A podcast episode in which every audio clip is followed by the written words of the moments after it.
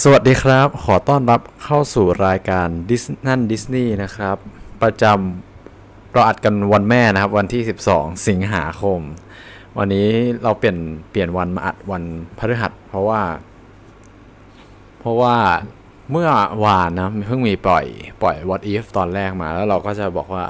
เอ้ยไหนๆมันปล่อยเร็วอะไรเงี้ยเราก็จะมาอัดกันช่วงนี้ แล้วก็จะปล่อยเลย เพื่อที่ว่า แต่ละตอนจะได้ไม่ช้าไป นะแล้วก็จะไม่ทิ้งช่วงกับจากการปล่อยซีรีส์มากเกินไป แล้วก็สำหรับวันนี้นะครับเราก็จะมีข่าวอยู่ไม่กี่ข่าวนะฮะได้แก่อันแรกเลยก็เป็นเรื่องอัปเดตคดีของของความสัมพันธ์ของดิสนีย์กับสกาเลตโจแฮนสันว่าเป็นยังไงต่อไปบ้าง อันที่สองก็คือจะเป็นเรื่องอองาน ไม่ใช่ฮอลลีวูดงานฮาโลวีนที่ดิสนีย์ฮะ Disney Park แล้วก็เรื่องของเอ่อ Cruise Line ว่าหลังไอ้เร็วๆนี้มันก็มีการเริ่มเดินทางแล้วก็เป็นยังไงบ้าง สุดท้ายจะปิดด้วยข่าวเล็กๆนะฮะเป็น merchandise เป็นของ figure ที่ทางมินิโซไทยแลนด์เนี่ยมินิโซประเทศไทยออกมานะ เป็นเกี่ยวกับดิสนีย์โดยเป็นสินค้าดิสนีย์อะเดี๋ยวมาลงรายละเอียดกันว่ามันคืออะไร แล้วก็สุดท้ายเราจะปิดท้ายกันด้วยการอ่ารีวิว what if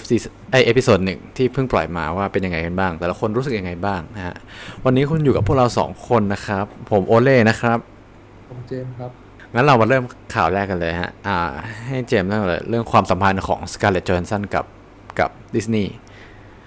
อะท้าความให้นิดนึงก่อนเผื่อ เดี๋ยวนะเผื่อเผื่อเผื่อเผื่อคนที่ยังไม่ไม่ได้ฟังกับตอนที่แล้วก็คือสการ์เล็ตโจแฮนสันใช่ไหมก็ตัดสินใจฟ้องดิสนีย์เนื่องจากว่าดิสนีย์มีทำสัญญากับสการ์เล็ตโจแฮนสันไว้ว่าจะให้เหมือนจะให้ส่วนแบ่งของของรายได้ที่ได้จาก box office หรือว่าในในโรงภาพยนตร์อะไรอย่างงี้ด้วย ซึ่งเขาก็ควรจะได้มากกว่านี้ถ้าดิสนีย์ไม่ปล่อยปล่อยทั้งในโรงแล้วก็ปล่อยในทาง Disney Plus คือสกาเลตโจ h นสันจะไม่ได้ทางทาง Disney Plus ด้วยไง เออเพราะฉะนั้นรายได้เขาก็หายไปแบบเยอะมาก เขาก็เลยตัดสินใจฟ้องเพื่อไม่ให้ดิสนีย์เอาเปรียบ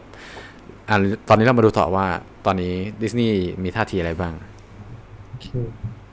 ก็อยู่ดีมันก็เขาก็มีรายงานข่าวมาว่า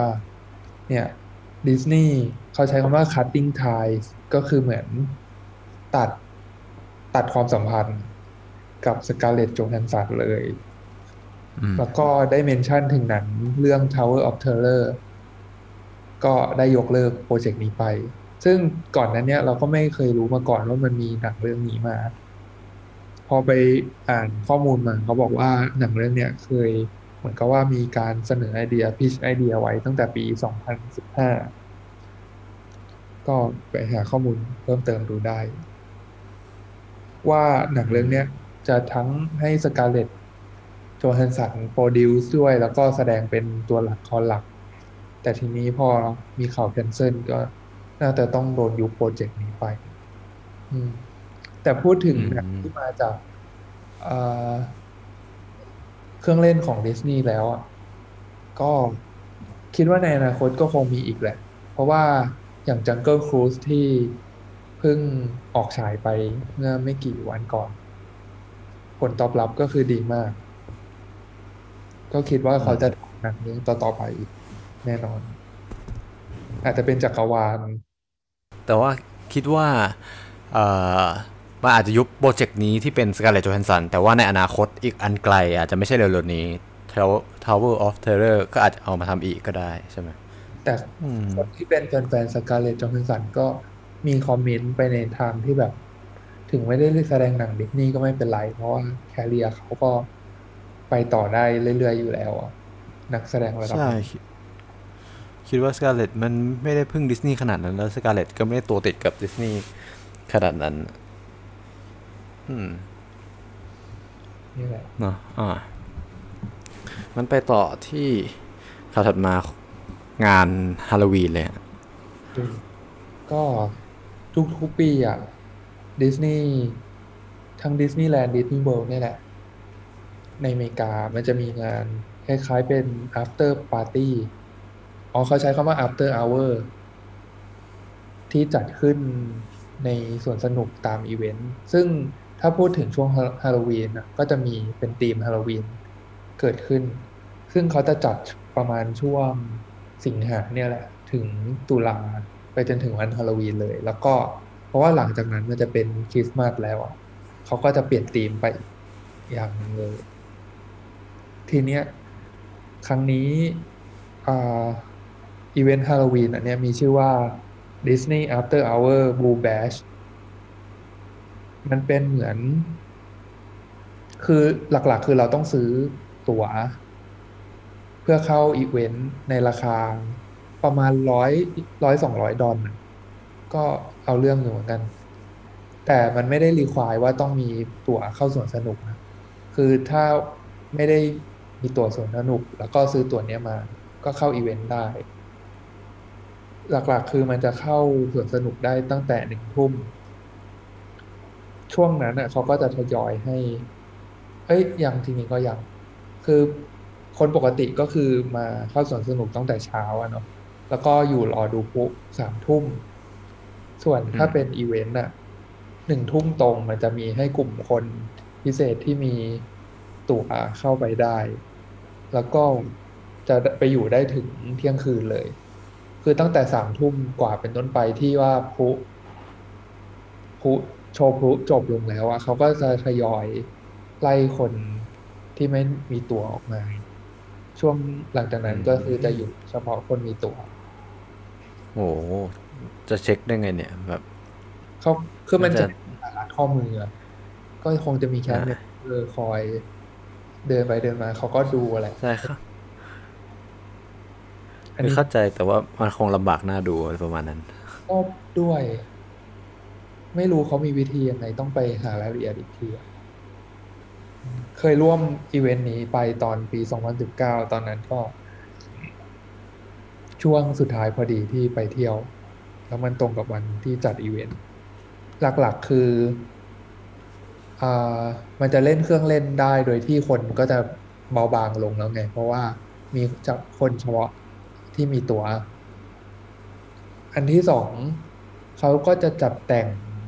อ่าส่วนสนุกในธีมฮาโลวีนบางอย่างอาจจะมีแต่งไฟมีป้ายพิเศษเพิ่มอะอืมก็มันจะมีแผนที่ให้ไปรับทริ c ออ r ที t ได้ เขาจะให้ถุงเหมือนถุงขนมมาเลยอะแล้วก็ไปต่อแถวตักขนมใส่ถุงให้ ได้ฟิลอ๋อฮาโลวีนอันต่อไปอยากไปบ้างอันต่อมาเป็นขนมอาหารในธีมฮาโลวีน ที่มันก็จะขายเฉพาะอีเวนต์น่ะ ให้มันดูน่าสนใจหน่อยตกแต่งจาน ตามสไตล์พวก อย่างอย่างอันเนี้ยอย่างชื่อเมนูมันก็จะมี Maleficent Churro ก็จะเอาชูโร่มาแต่งซอสสีม่วงๆให้มันได้ feel อะอืมอืมก็หลักๆก็ประมาณนี้ แล้วก็จะมี character พิเศษ ที่สวมชุดคอสตูมฮาโลวีนออกมาเดินเล่นก็หลักๆคือ อยู่ได้ประมาณสามชั่วโมงอะในอีเวนต์ก็จะพิเศษนิดนึง คนมันน้อยอยู่แล้วอะเพราะว่าเขาจะจำกัดคนที่ซื้อตั๋วในแต่ละวันอืมประมาณนี้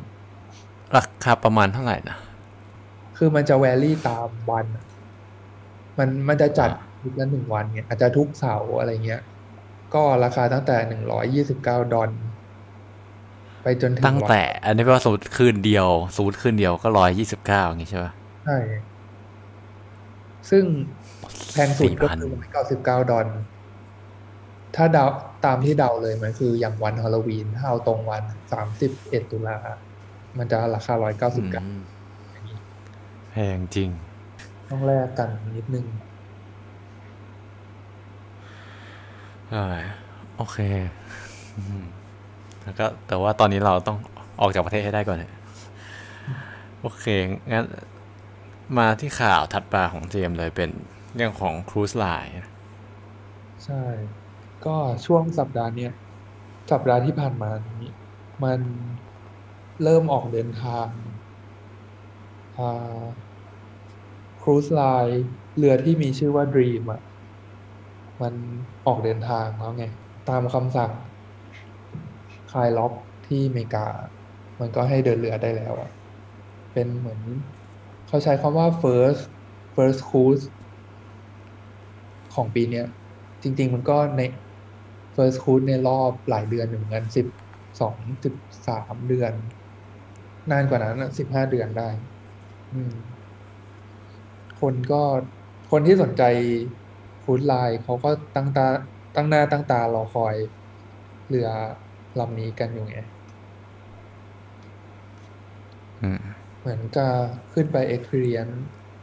บรรยากาศบนนั้นอะมันจะเป็นอีกแบบหนึ่งที่ต่างกับสวนสนุก อืมอืมใช่เราเราเห็นดูภาพบ่อยมาก แต่ว่ายังไม่เคยได้ไปก็แต่ว่าบนนั้นมาตรการมันก็แบบคลายทุกอย่างนะใช่ไหม ก็เนี่ยเพราะว่าแบบมันจะมีส่วนใหญ่จะเป็นแบบสระน้ำที่ที่แบบเด่นๆใช่ไหมครับเป็นสระน้ำวันก่อนเพิ่งดูไอ้นี่ไปเองเป็นบล็อกบล็อกของช่องที่ชื่อว่า JoJo's World เขาก็เป็นแฟนดิสนีย์คือทั้งทำงานดิสนีย์ด้วยแล้วก็คอยอัปเดตรีวิว ประสบการณ์ต่างๆ เขาก็ไปขึ้นเรือลำนี้มา ก็มีบรรยากาศให้ดู หลักๆแล้วอะ มันก็ต้องยังต้องใส่หน้ากากอยู่นะ ในเรืออืมตามที่สาธารณะแต่ถ้ามันเป็นโซน outdoor อย่างด้านบนเรือ มันก็ไม่ต้องใส่ก็ได้อืมหรือว่าสระว่ายน้ำอย่างเงี้ยเขาก็เล่นกันได้ปกตินะไม่ได้อะไร หลักๆก็คือใส่ตามบริเวณทางเดินนะที่แคบๆอินดอร์พวกเนี้ย อีกอันหนึ่งที่น่าสนใจก็คือ มันจะมีขั้นตอนการเช็คอินก่อนขึ้นเรือ หลักๆ คือมันจะให้เอารถไปจอดในที่จอดรถของเขาเองเลยแล้วก็แต่มันจะมีขั้นตอนหนึ่งอะเขาจะให้โชว์พรูฟพรูฟว่าได้ฉีดวัคซีนแล้วไงอืมอันนี้ก็ถือว่าปลอดภัยระดับหนึ่งเลยอะอีกอันหนึ่งคือเขาให้อ่า ตรวจโควิด ก่อนขึ้นเรือก่อนขึ้นเรือด้วยนะ คือมีชุดตรวจยื่นออกมา ยื่นมาให้ตรวจเลยอะแล้วก็เอาผลไปตรวจอะมันก็ชัวร์แบบค่อนข้างมากอะเพราะว่าถ้าติดไปก็ลำบากอยู่จกันริงบนเรือแล้วออกไปไหนไม่ได้ด้วยอืมบนเรือโอเคก็นี่ก็เหมือนกันนะว่าเป็นเป้าหมายว่าสักวันก็อยากจะไปเขาบอก แต่จริง ๆ น่าจะรู้กันอยู่แล้วว่าค่อนข้างแพงเลยอะเรือดิสนีย์ใช่ก็เห็นตั้งแต่เด็กๆแล้วแหละแบบโอ้โหแล้วดูราคาก็โอ้โห จะได้ไปไหมนี่ไปกับเพื่อนแล้วหารกัน น่าจะยังพอได้อยู่ นอนห้องละสามสี่คนอะไรเงี้ยโอเคมีประมาณนี้ใช่ไหมอะงั้นมาข่าวปิดท้ายกันก็คือข่าวของเราเองเป็นไปมาเจอมาว่า ร้านมินิโซะใช่ไหมร้านมินิโซะก็คือเป็นจริงๆมันร้านมินิโซะมาจากจีนนะแต่ว่าหลายคนไม่รู้ เป็นร้านที่เหมือนขายของใช้ใช้ของใช้ทั่วไปสัพเพเหระเลย ซึ่งเราว่าจุดเด่นของยุคหลังๆ ของมินิโซะก็คือการ collab กับกับเจ้าของลิขสิทธิ์นะครับเมอร์ช n นดิสต่างๆ ไม่ว่าจะเป็นของทางดิสนีย์เองก็ทำมาเยอะแยะ แล้วไม่ว่าจะเป็นของดิสนีย์ที่เป็น Disney and เอ้ย Mickey and Friends ใช่ไหมอืมแล้วก็พวกอ่า มาเวลก็เคยมีช่วงหนึ่งใช่ไหมที่แบบขายตุ๊กตา Iron Man อันใหญ่เลยจำได้ที่แบบใหญ่มากช่วงมาเวลอะ เคยไปอยู่อืมสยามมันมีสินค้ามาเวลเต็มร้านเลยอะงงมากคือๆจริงแล้วแล้วแล้วราคามันไม่แพงมากด้วยมัน เออเข้าถึงได้อย่างนี้ดีกว่าแบบตุ๊กตาตัวใหญ่ คือไม่ได้แพงเท่าแบบสมมติในดิสนีย์แลนด์อะไรอย่างเงี้ยนึกออกไหมคือถ้าอันนั้นอะดิสนีย์ ตุ๊กตาตัวใหญ่ขนาดนั้นในดิสนีย์แลนด์น่าจะต้องราคาแบบประมาณหมื่นหนึ่งหนึ่งหมื่นบาทอะไรประมาณเนี้ยนึกออกใช่ไหมแบบราคา gap แต่ว่าถ้าแบบมินิโซะคือมันก็จะถูกกว่า เขาอาจจะผลิตเยอะกว่า หรือเขาได้ดีลที่ราคาถูกกว่าอะไรอย่างเงี้ยก็ของส่วนมากก็จะไม่แพงมากอ่าแล้วก็ก็ก็มี collab มาหลายชุดไม่ว่าจะเป็น We Bare Bears Adventure Time ก่อนหน้านี้ใช่ไหมแล้วก็อะไรต่างๆ แต่ล่าสุดล่าสุดเพิ่งออกมาไม่นานมานี้เองก็คือเป็น อะยังไม่มีทั้งชุด แต่ว่ามันมีกล่องสุ่ม กล่องสุ่มที่มันเป็นตัวฟิกเกอร์ ถ้าใครนึกออกมันจะเป็นประมาณแบบหนึ่งฝ่าไม่ถึงหนึ่งฝ่ามือประมาณเออประมาณแค่ฝ่ามืออะที่ไม่ถ้าไม่รวมนิ้วอะนึกออกไหมเออแบบหน้ามืออะอ่ามันก็จะเป็นกล่องสุ่มที่มันจะเป็นเป็นตัวละครที่ หัวโตๆแล้วก็ตัวเล็กๆหน่อย จริงๆ ทุกคนสามารถไปดูได้นะมันมีทั้งใน s h อ p e e Lazada เลย ตอนนี้คาดว่าส่วนมากมินิโซมันจะเป็นสาขาในห้างเนาะแล้วก็มันน่าจะยังไม่เปิดใช่เพราะฉะนั้นก็สามารถเข้าไปดูใน Shopee หรือ Lazada ได้ อันนี้เราไม่ได้ค่าโฆษณาอะไรเลยนะครับอ่ามันจะชื่ออันนี้จะเป็นอ๋อยังไม่ได้บอกเลยว่าเป็นคอลเลกชันของอะไร เป็น Disney Villains Collection Figure นะครับมันจะเขียนว่ามินิโซกล่องสุ่มกล่องสุ่มโมเดลคอลเลกชันวายร้ายดิสนีย์ ฮะก็จะมี 6 แบบด้วยกัน ได้แก่ตัวอ่า Maleficent มี Snow Queen แล้วก็มีตัวตอน Snow Queen ที่แปลงร่างไปเป็นคุณยายแก่ๆ ที่เอาแอปเปิลไปให้ Snow White อะอืมไม่ใช่ Snow Queen สิ Evil Queen Snow Queen มาจากไหน Evil Queen Evil Queen จะมี 2 แบบเออแล้วก็มี Ursula จาก Little Mermaid มี Cruella de Vil จาก One One Dimensions แล้วก็แล้วก็ตัว Queen of Hearts จากจาก Alice in Wonderland เนาะอืมราคาแต่บอกว่าราคาอันเนี้ยคือเราก็อยากได้แต่ว่าราคามันก็แพงเอาเรื่องอยู่นะสองร้อยห้าสิบเก้าบาทสองร้อยห้าสิบเก้าบาทบวกมันเป็นกล่องสุ่มด้วย แปลว่าคือสมมติซื้อครบ แบบสมมติดวงดีมากนะ ซื้อครบสองร้อยห้าสิบเก้าคูณหกอะไรอย่างเงี้ย มันก็พันห้าแล้วอะเออ แต่ว่าถ้าเกิดสมมติดวงไม่ดีได้ของซ้ำอะไรก็ต้องไปหาเปลี่ยนหรือหาซื้อเพิ่มอะไรอีกก็ อันนี้ก็ก็ราคาแอบแอบแอบแพงอยู่นิดนึงแต่ว่าถ้าเกิดใครอยากสะสมเออก็สามารถไปดูได้นะฮะ มีทั้ง อันนี้เป็นของของมินิโซ official เลยนะ ทั้งทั้งทาง Lazada แล้วก็ Shopee ครับผมเชื่อว่าถูกลิขสิทธิ์แน่นอน ดูดูแล้ว คุณภาพออกมาก็ค่อนข้างดีเลยนะ ใช่ เราดูว่าเขาทำละเอียดมากเลย แล้วก็นั่นแหละน่าดูน่าสะสมฮะเสียดายที่มันเป็นสุกเฮ้ยก็แอบแบบช่างใช่ใจ อาจจะลองซื้อมาสักตัวเดียวกันเลยเพราะคิดว่าได้ตัวไหนมันก็ก็ก็น่ารักหมดแล้วอะจริงอยากได้สุดคือ Evil Queen ที่เป็นที่เป็นคนแก่อ๋อไม่รู้อะรู้สึกชอบอืม แต่ก่อนหน้านี้มันไม่เคยทำกล่องสุ่มเลยปะมินิโซเราแรกก็ไม่รู้เหมือนกันแต่พอเปิดดูเห็นมีเยอะเลยนะ มีแบบเดือนที่แล้วก็ออกมาเป็น We Bare Bears กล่องสุ่มสามตัว แล้วก็มีอันนี้อีก Tom and Jerry กล่องสุ่ม คือคือไม่เคยเห็นในร้านอะไรอย่างนี้ดีกว่าแต่ว่ามามาเปิดช้อปปีแล้วเพิ่งเห็นอะไรเงี้ย อาจจะแบบเพิ่งมาหรือไม่เมื่อไม่นานมานี้ก็ได้เพราะว่าเราก็ไม่ได้เข้ามินิโซะมานานแล้ว ก็น่าสนใจใครก็ใครอยากได้ก็ลองไปดูนะฮะป้ายยาเออป้ายยาอันนี้อันนี้คือป้ายยาแทนแทน Disney Plus เพราะว่าช่วงนี้ไม่ค่อยได้ป้ายยา Disney Plus เลยอะงั้นเรามาจบในช่วงสุดท้ายกันด้วยการรีวิว What If episode หนึ่งฮะ มันมีชื่อ episode ไหมนะ เป็นเกี่ยวกับ Agent Carter นะครับนั้นก็เดี๋ยวเอางี้แล้วกัน เดี๋ยวเราจะรีวิวคร่าวๆก่อนสำหรับคนที่ยังไม่ได้ดูนะว่า เอยอารมณ์ความรู้สึกเราเป็นยังไง แล้วก็หลังจากนั้นเดี๋ยวเราจะมีช่วงที่ spoil แหละสำหรับคนที่ดูแล้วว่า ความรู้สึกแล้วจริง ๆ แต่ละช่วงแต่ละตอนของเราเป็นยังไงบ้างในรายละเอียดนะครับ อะงั้นเริ่มที่เจมส์ก่อนดีกว่าว่าความรู้สึกเจมส์หลังจากที่ได้ดูแล้วเป็นยังไงบ้าง ก็ ตอนมันประมาณสามสิบนาทีอะเนาะแล้วโดยรวมคือชอบเพราะว่ามันกระชับดี อย่างตอนตอนที่หนึ่งมันเกี่ยวกับกัปตันคาร์เทอร์ ก็คือ Agent Carter นี่แหละ ที่ว่าได้เซรุ่มแทนสตีฟโรเจอร์ก็เลยกลายเป็น Super Soldier แทนเลย เป็น First Avenger ก็ แล้วทีเนี้ยมันก็ต้องเล่าภายในสามสิบนาทีอะเนาะว่าจะเกิดอะไรขึ้น มันก็เล่าเรื่องเหตุการณ์ต่างๆ ไปจนจบ แบบคล้ายๆหนังกับตันเมกาภาคแรกอะอันนั้นหนังหนึ่งเรื่องก็ชั่วโมงครึ่งใช่ไหมพอมันเป็นซีรีส์อะมันก็สามารถเล่าเรื่องได้ภายในครึ่งชั่วโมงไปจนจบประมาณเดียวกัน ก็ชอบตรงนั้นดี แล้วก็ภาพก็สวยดี มันไม่น่าเบื่อแบบลายเส้นอะไรพวกเนี้ย มันดูแล้ว เพลินๆดีอะ ไม่ขัดตาเท่าไหร่อืมประมาณนี้ อืม ของ ของเลก็รู้สึกเหมือนกันว่า เออมันดีนะที่มันแค่ 30นาทีอะมันค่อนข้างกระชับ แล้วก็คือคิดว่าทุกคนเข้าใจเนื้อเรื่องคร่าวๆ หมายถึงว่าโครงสร้างของเรื่องว่ามันเป็นอะไรยังไงจากจากจากกัปตันอเมริกา First The First Avenger อยู่แล้ว อืมอืมก็ มันแค่ twist นิดเดียว แล้วก็ทุกอย่างค่อนข้างจะเป็นคน concept ที่คล้าย ๆเดิม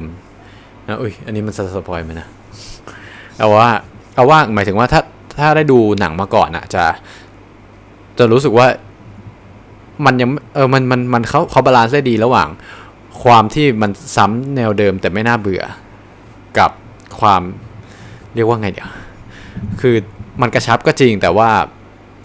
ในความกระชับมันก็ยังมี pattern ของเดิม แต่มันก็ยังดูไม่น่าเบื่อนึกออกไหมถ้ามี pattern เดิมแบบทุกอย่างเล่าคล้ายๆเดิมเหมือนเหมือนเล่าหนังใหม่อีกรอบอย่างนี้ว่าเป็นสมมติสมมตินะว่าเราเขาเล่ายาวเป็นแบบหนัง เรื่องเดิมอีกเรื่องหนึ่งเลยอะไรอย่างเงี้ยแต่ว่าแค่เปลี่ยนตัวละครจากจากสตีฟโรเจอร์เป็นเ e กกี้คาร์เตอร์มันก็อาจจะเบื่อมันอาจจะยาวมาก แต่ว่าอันนี้รู้สึกว่าโอเคเขาก็ตัดมาเฉพาะส่วนสำคัญเพราะส่วนที่สุก left off ส่วนที่เอาหายไปอะคนก็น่าจะเข้าใจแล้วว่าเกิดอะไรขึ้น เช่นสู้ๆอยู่เอาชนะแล้วอะไรอย่างเงี้ย ประมาณเนี้ยก็อ๋ออันนี้หมายไม่ไม่ได้หมายถึงตอนท้ายนะทุกคนเดี๋ยวคนที่ว่าสปอยหมายถึงว่ามันจะมีฉากอะแค่ฉากแรกที่แบบสู้ๆอยู่ ถ้าเป็นหนังยาวมันอาจจะแบบต้องสู้กันสิบยี่สิบนาทีถูกไหมแต่ว่าอันนี้อาจจะแบบสู้สองสามนาทีอะแล้วก็ตัดไปเลยว่าชนะแล้วอะไรเงี้ยก็มีความกระชับโอเค ถือว่าเราเรื่องได้ดี ใช้เอลเมนต์ของมันได้ดี แล้วก็อย่างที่เจมส์เอ้ยเจมส์ไม่ได้บอกแต่เจมส์ทวีตไว้หรือเปล่าเพราะว่าเ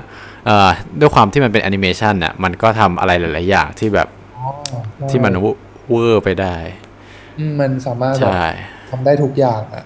อยากเล่าเรื่องยังไงเล่าได้เลยอะใช่แบบมันไม่ต้องแคร์แบบว่าทำ visual effect ยังไง ที่ต้องมาบวกกับคนเอาคนมาเล่นในในพื้นหลังสีเขียวยังไงให้มันเนียนอะไรเงี้ยเออ ก็ก็ก็มีความ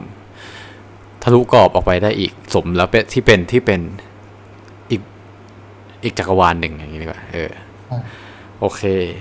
ประมาณนี้แล้วกัน หลังจากนี้เดี๋ยวเราจะมา spoil ละเอียดแล้ว ถ้าเกิดสำหรับใครที่ยังไม่ดูแต่คิดว่าจะไปดูแล้วกลัวเราจะ spoil ก็ pause ไว้ก่อนได้เลยแล้วค่อยกลับมาฟังนะครับแล้วส่วนใครที่เอ้ยมั่นใจแล้วว่าจะฟัง spoil หรือดูมาแล้วก็เชิญฟังต่อได้เลยฮะอะมีประเด็นไหนที่อยากคุยกันบ้าง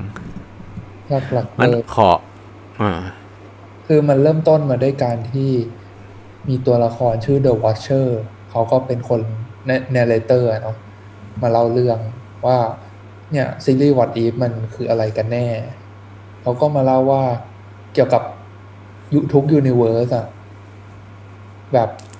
ยังไงอะไทม์ไลน์ต่างๆอะมันเกิดมันแตกแขนงได้แตกแขนงได้ยังไงประมาณนี้ ซึ่งในตอนแรกอะเขาก็เล่านะว่ามันเกิดจากตอนที่เพกกี้คาร์เตอร์อะปฏิเสธที่จะขึ้นไปดูอ่าดูสังเกตการณ์อยู่ด้านบนอะสักอย่างตอนที่อืมอ่าทำการทดลองกับสตีฟโรเจอร์อะอืมแล้วมันก็เพราะเพราะเหมือนในหนัง original สุดเอ่อเพกกี้คาร์เตอร์ขึ้นไปข้างบนใช่ไหมอยู่ข้างบนใช่เนี่ยดูแหละจากไกลเป็นจุด จุดเปลี่ยนเลยอะก็ชอบดีที่เขาอ้างอิงจากในหนังมาเลยๆอืม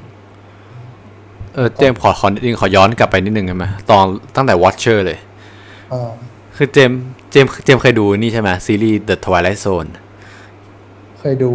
ใช่ คิดว่ามันคล้าย ๆกันไหมเราคิดว่ามันแบบเหมือนเอาแนวมาเลย ใช่ใช่ปะมันแต่ละตอนไม่เหมือนกัน แล้วก็เอาคนดำมาพากย์แบบ เออ ซึ่งอันนั้นก็เป็นแบบจอแดนพิวใช่เขาชื่ออย่างงี้หรือเปล่าที่แบบมาพูดแล้วก็มาพูดบรรยายยาวๆเหมือนเกรินคร่าวๆว่าเอ้ยตอนนี้มันจะเกี่ยวกับอะไรแล้วนี่คือ Twilight Zone อันนี้ก็เหมือนกันแบบเจอแต่ผมคือ Watcher แล้วพอจบท้าย episode มันก็จะพูดเหมือนกันอะมัน step เดียวกันแบบเอ้ยก็สรุปแล้วก็แบบ เอ้ย มันแบบ inspire from The Twilight Zone หรือเปล่าแบบล้อเลียน มันแบบตอนเริ่มมือกับตอนจบอะเหมือนกันเลยอะโชว์ตัว แบบหนึ่งอืมใช่ ซึ่งซึ่งอันจริง ๆ มันไม่ต้องมีก็ได้ใช่ไหมแต่เหมือนเขามีไปเพื่อเพื่อสไตล์อะมันมีเป็นเป็นสไตล์ที่แบบมาเอามาเล่าอะไรเงี้ยเหมือนเพื่อเราคือมันจริง ๆ มันก็ต้องเล่านะว่า เกิดขึ้นมายังไงอะไม่อย่างนี้ เดี๋ยวลองดูต่อไปสักสองสามตอนดูว่า ถ้าเขาพูดเป็น pattern เดียวกันเหมือนเหมือนในในอ๋อใน Twilight Zone ถ้าพูด ตอนแรกอะตอนเปิดเขาพูดแล้วจะลงท้ายด้วย in the twilight zone at the twilight zone from the twilight zone นะใช่ไหมเราลองดูว่าแต่ตอนต่อไปเขา the watcher เขาจะพูดมีแพทเทิร์นหรือเปล่า ถ้ามันมีก็แปลว่า โอเคเขาน่าจะเป็นไปได้สูงแล้วว่าเขาจะลอกมาจาก จาก the twilight zone เดี๋ยวไม่เป็นไรก็ก็เท่ดีนะ ไม่ใช่แบบลอกในแง่ในในในความหมายที่ไม่ดีเออลอก copy ในแง่ที่แบบ tribute ให้อะไรอย่างเงี้ยเออ โอเคอะต่อเลย มาต่อเรื่องที่เพกกี้อยู่ข้างล่าง เอ้เราจำไม่ได้อะว่าเจมส์จำได้ไหมนะว่าในหนัง มันก็มีระเบิดใช่ไหมเราคุณคุณว่าในห้องแลบมันก็ระเบิด แล้วตอนนั้นไงต่อนะ คือแต่ว่าสตีฟโรเจอร์ก็ยืนยันที่จะฉีดเซรุ่มใช่ไหมมันเหมือนเขาไม่โดนยิงนะถูกปะใช่ใช่ในหนังไม่มียิงจำไม่ได้ว่ามันต่างยังไง แต่หลักๆก็มีระเบิดเหมือนกันแล้วก็เอ่อ หลังจากนั้นนะคือคนด็อกเตอร์ที่ทดลองอะโดนฆ่าตายเลยอะอันนี้ก็โดนเหมือนกันถูกปะก็อันนี้ไม่แน่ใจจ้ะแต่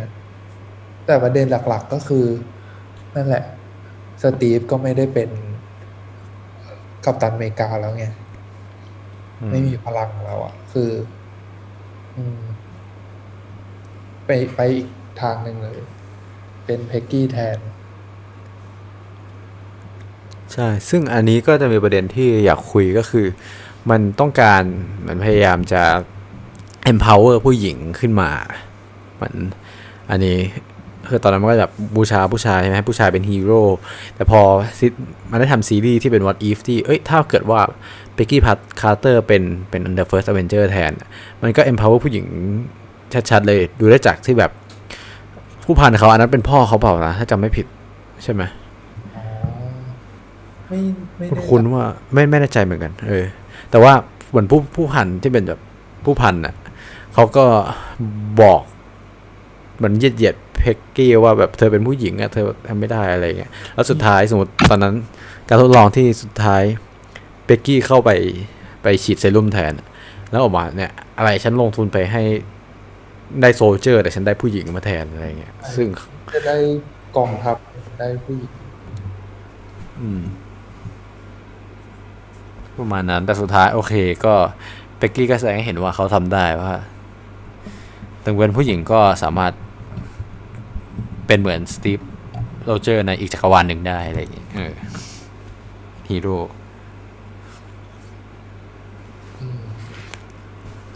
แล้วก็เรื่องคือเรื่องคนพากย์อะก็มีคนพากย์ที่แสดงในหนังจริงมาส่วนหนึ่งเลย อาจจะไม่ได้ทุกคนแต่ก็หลายคนอยู่อะอย่างตัวหลักกับกัปตันคาร์เทอร์ก็คือคนเดิมเลย แล้วก็มี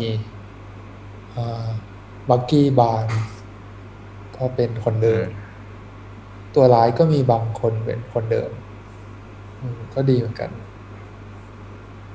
ให้ feel แบบออริจินอลจริงๆอะอ๋ออีกอย่างหนึ่งที่ที่เมื่อกี้เพิ่งหาเลยว่าเป็กกี้คาร์เตอร์เขาจะใช้เอ่อโล่เป็นรูปของทาง UK แทนที่จะเป็นอเมริกา ใช่ เพราะว่าเออเขาเปิดมา search ดู อ๋อ เพราะว่าเ e กกี้คาร์เตอร์ในใน MCU เนี่ย มันเขาเป็น British Agent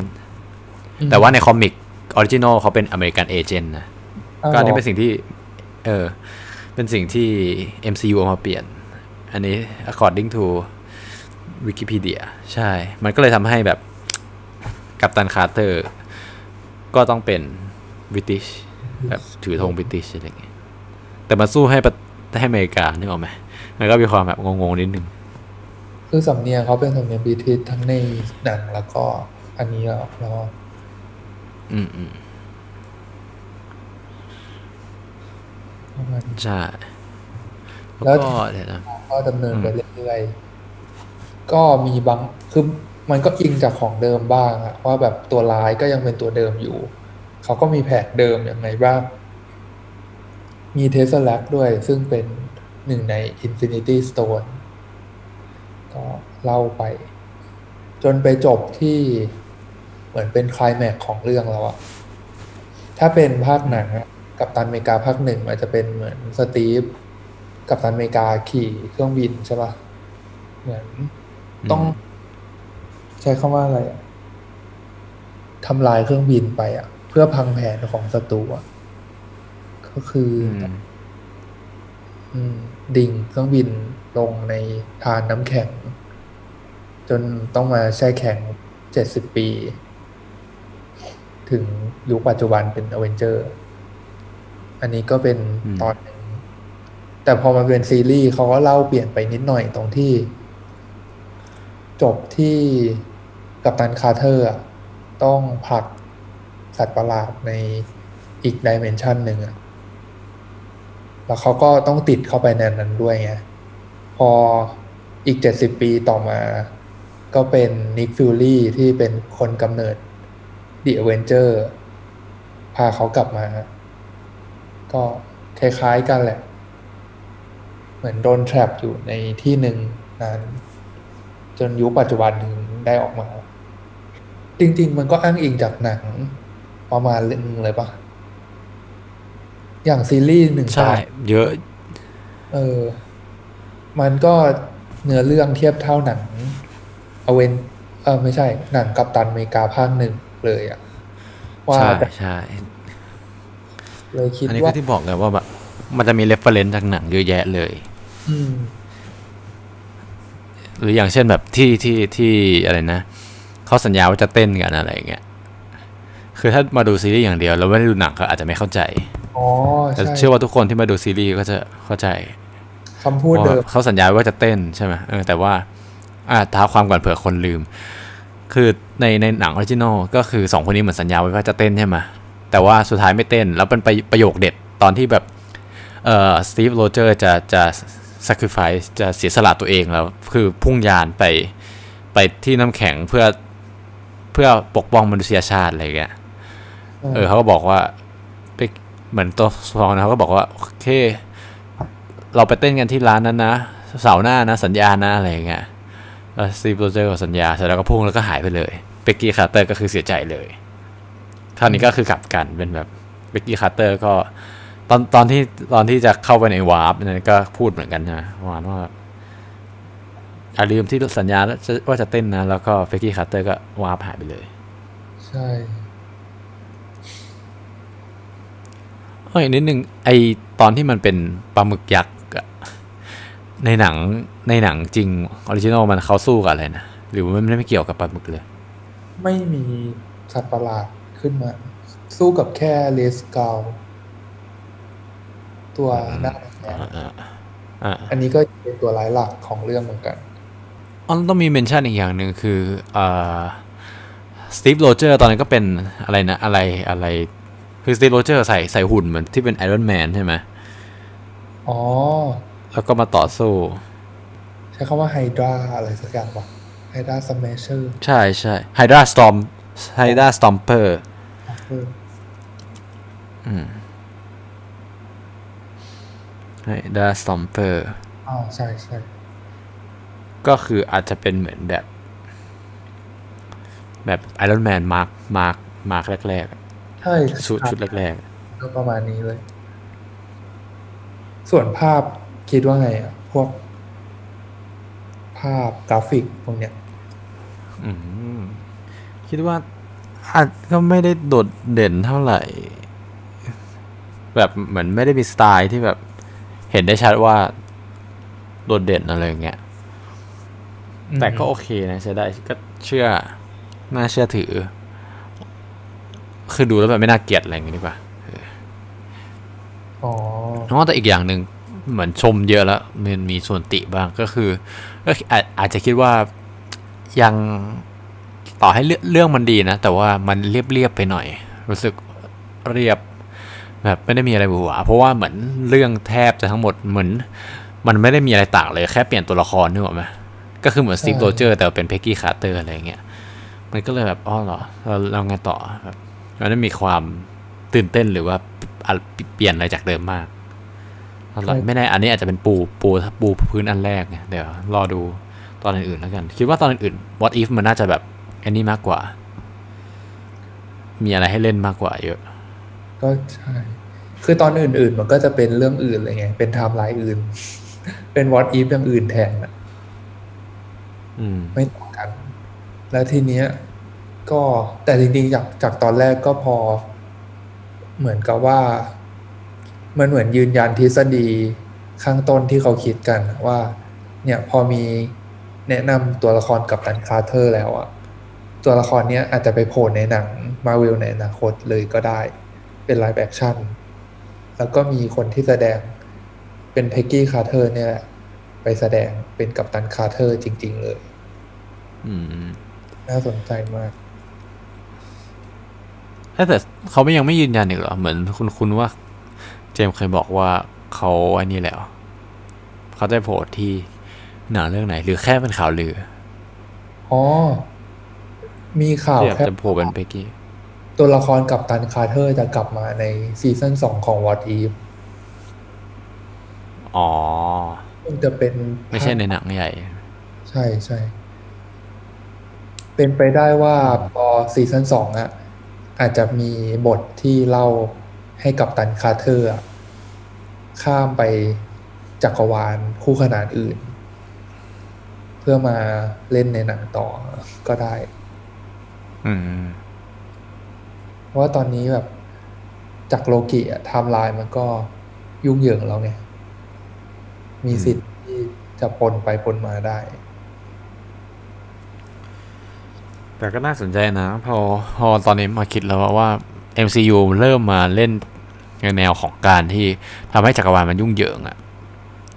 มันจะเล่ายังไงต่อไปให้มันแบบเนื้อเรื่องไม่ซับซ้อนเกินไปที่แบบจะตามได้นึกออกไหม แต่ว่าก็ยังต้อง make sense อยู่ว่าไหนๆคุณเปิดจักรยานจะให้จักรวาลยุ่งเหยิงแล้ว สมมติว่าถ้าไม่ใช้เลยอะหรือแบบใช้น้อยมากๆ ใช้ประโยชน์จากมันน้อยมากๆ ก็จะไม่คุ้มเพราะว่าการเปิดจักรยานจักรวาลยุ่งเหยิงมันก็เป็นเรื่องที่ใหญ่อยู่เหมือนกันนะใช่เขาน่าจะวางแผนมาดีแล้วแหละ เราก็ได้แต่รอดูไป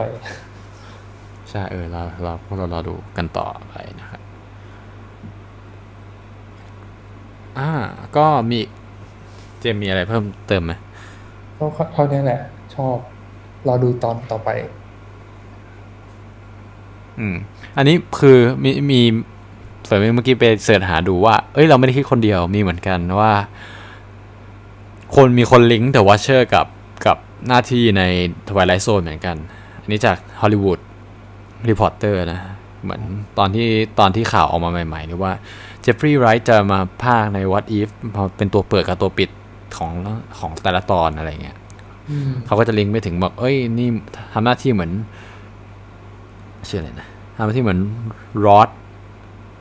คือ Rod Serling อะไรเงี้ยใน Twilight Zone Rod Serling ก็คือคนคนแบบ Twilight Zone original เลยนะ ที่ไม่ใช่แบบ ที่ไม่ใช่ Jordan Peele ก็คือเหมือน Jordan Peele นั่นแหละที่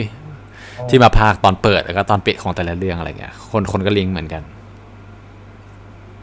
ก็น่าสนใจว่าแบบเอ้ยไม่ได้คิดคนเดียวมันชอบเวลามันมี narrator เล่าเรื่องมันก็ดูเป็นมิติอีกอย่างหนึ่งดีก็เท่ดีเราคิดว่าเขา contribute ให้แหละ ให้ให้ Twilight Zone เอ้ย นี่เป็นเกร็ดนิดนึง เป็นเกร็ดนิดนึงเออเพราะว่าเพราะว่าเหมือนในวงการหนัง ในวงการซีรีส์หนังของของฮอลลีวูดอะส่วนมากเขาคนส่วนมากที่ทำหนังปัจจุบันเนี่ยคือก็ก็ได้รับแรงบันดาลใจมาจาก Twilight Zone กันเยอะเพียบเลยนะ ไม่ว่าจะเป็นแบบของที่พีที่จอแดนพิวทำทำ Get Out ทำอะไรนะ Us อะเออพวกนี้เขาก็บอกว่าเหมือนได้แรงบันดาลใจ เหมือนตอนเด็กก็เคยดูแบบทวายไลท์โซนหรือว่าแบบ Black Mirror ก็เคยไปอ่านสัมภาษณ์ที่ไหนสักที่แหละก็เหมือนแบบมันมันได้มาจากทวายไลท์โซนเยอะเหมือนกันอะไรประมาณนั้นอืมแบบมันก็มีคุณอุปการต่อวงการ เพราะฉะนั้น ก็ไม่แปลกที่ว่าสมมติว่าเขาจะ copy มาจาก Twilight Zone จริง ๆ โอเคก็สำหรับสัปดาห์นี้นะครับ ก็ต้อง ฝากติดตามดิส n นดิสนีย์นะครับพอดแคสต์ดิสนีย์ของพวกเราเนี่ยนะครับ แล้วก็ถ้าเกิดใครใช้ Twitter ฝากติดตามที่ Twitter at That is Disney นะครับ T H A T I S D I S N E Y นะครับ at that is Disney นั่นคือดิสนีย์อ่านั่นแหละฮะก็เดี๋ยวพวกเราจะจะจะอัปเดตให้บ่อยๆนะ ให้มันแอคทีฟบ่อยๆ มันก็จะไม่จะได้ไม่กลายเป็นทวีตล้าง แล้วก็ อย่าลืมมาพบกับเราทุกสัปดาห์นะครับสำหรับวันนี้พวกเราสองคนลาไปก่อนนะครับพบกันสัปดาห์หน้านะครับ หลังจาก What If ตอนที่2เนาะสวัสดีครับ